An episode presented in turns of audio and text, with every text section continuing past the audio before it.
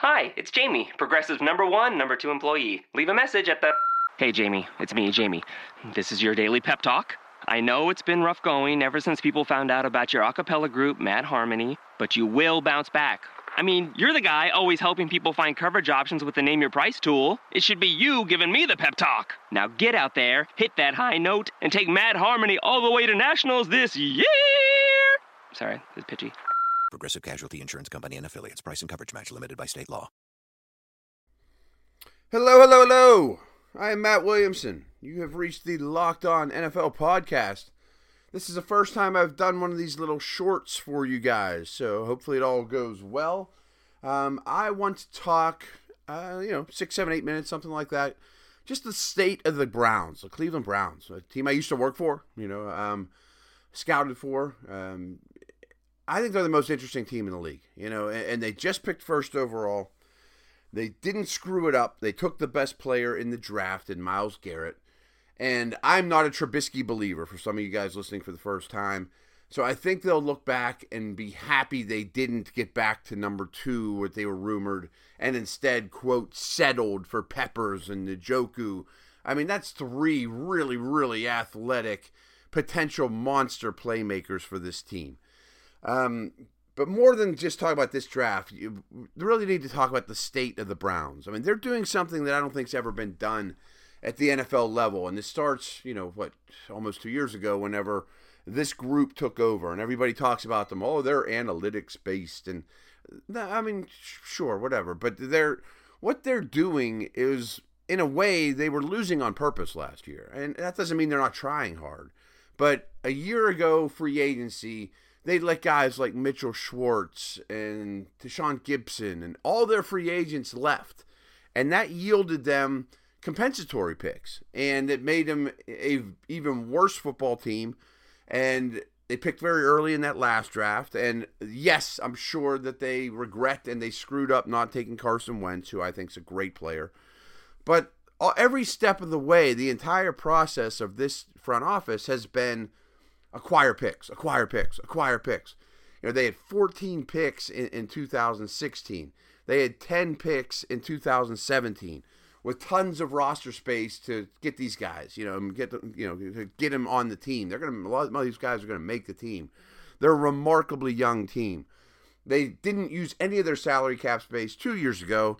This past year, they used some to build an offensive line wisely. You know, now they can orchestrate a, a run game, and they should be good on the ground. And a rookie quarterback or a young quarterback isn't going to get killed behind this line now. I think it'll be a top 10 line without question, maybe much better. So they're not going crazy with their spending, but they also have a ton of cap space a year from now. They have a ton of 2018 draft capital, including the Houston Texans' first two picks. So if these draft picks hit, I mean, or start to develop, and I think Jackson, Hue Jackson's a very good coach, they could be an absolute powerhouse from a team that barely won a game last year. The concerns are we've seen one draft class, 14 guys from 2016, and there's nobody in that group that I would say, woohoo, you got a Joey Bosa, you got a Jalen Ramsey, you got a Dak, Dak Prescott, you know, or a Jordan Howard, that it, there's a no doubt that dude's a hit. I mean, it's still early to, you know, and I'm not saying guys like Ogbah or Nassib or Kessler are, are busts, or Coleman. You know, Coleman was our first pick. He, he still has a lot of time, and you know we'll see how he does in year two. They went through a million quarterbacks last year, but I wish I saw a little bit better draft track record in year one. But this past year, like I said, they had those three first round picks that are just dripping with talent, including the the first overall pick.